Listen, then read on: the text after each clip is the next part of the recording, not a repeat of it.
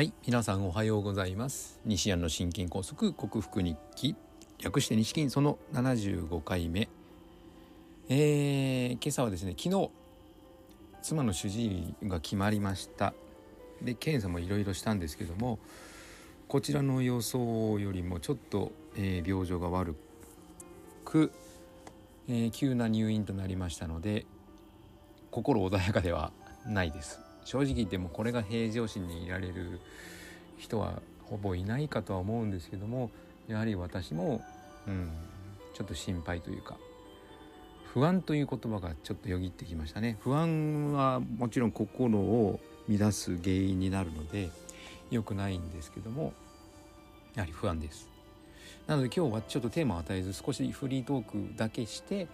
えー、さらに今日も病院に行ってあの手術の日程を決めますので、えー、それに当たりたいと思います。え、自分の方も、えー、やはりこう顕著に出ますよね。朝血圧測ったらですねやはり高かったです。心の状態が体に変化を満た、えー、もたらすのは分かっていることですけども 冷静に見てやっぱりそうなんだなと思いました。上の血圧が20ぐらい上がり下の血圧も15ぐらい上がりましたね。はい。うん。でも昨日はちょっと背中を もうそういう状態のところ申し訳ないんですけどつまり背中をさすってもらうと少し胸周りというか心臓周りの突っ張り感がなくなったような感じで楽になりました。のでうん定期的にそのオーソモレキュラーだけではなく私あの専門専門というかあの友人が針鍼灸師をやっておりますので定期的に針治療を受けに行くんですけどもそれを受けた後は体が楽になるのでそういった面でも行わなければいけないとは思います。やはりこのこれさえやれば大丈夫ということではなく包括的にという包括的にまあ要はいろいろな角度からですね食べ物で内側から目に見えないその体の中の変化化学反応を助け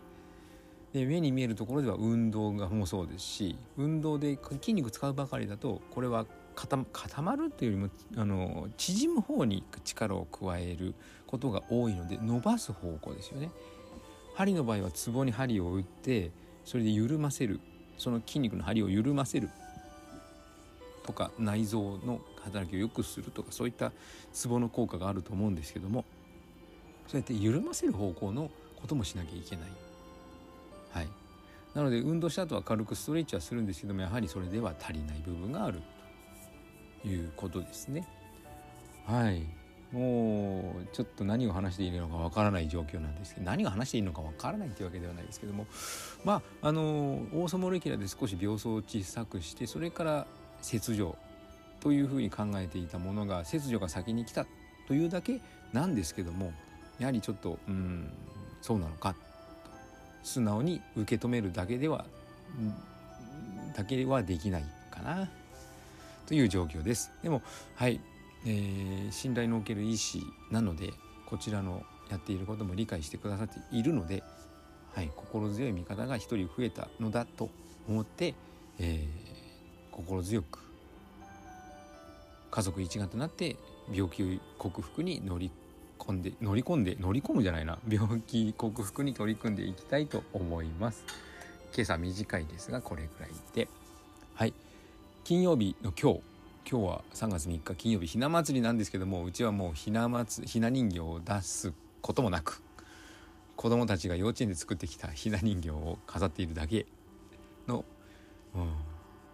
日になってしまいましたが今日は日本はひな祭り。群馬の天気はいいようです。さあ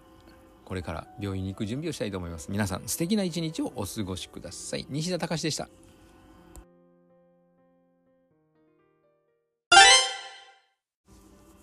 はいお送りしてきました。西安の心筋梗塞克服日記略して西筋は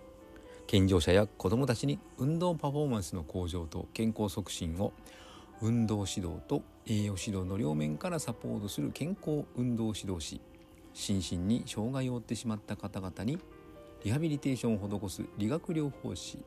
そして癒しの環境を提供し安心安全なほっこりした笑いを引き出して平和をもたらす笑い療法士として活動する西田隆が自ら罹患してしまった心筋梗塞予備軍の症状。心臓の冠動脈がちょっと狭くなって血流が悪い状態を今の医療技術であるコレステロール値を薬で下げるとかその狭くなった血管に外科的手術で金属を挿入し血管を広げるとかそういった医療技術とは別なオーソモレキュラー分子整合栄養学という栄養療法を用いて食べ物とサプリメントで必要十二分な栄養を摂取し簡単な運動で代謝を上げて生体向上性ホメオスターシスですね。生命が自らを自らの生命を維持しようとするその機能を正常に働かせ病気を克服しようと実践しているその内容をお伝えしている音声ブログでございます。興味のある方は明日も聞いてくださるととても幸せでございます。明日はきちんとテーマを決めてお話ししたいと思います。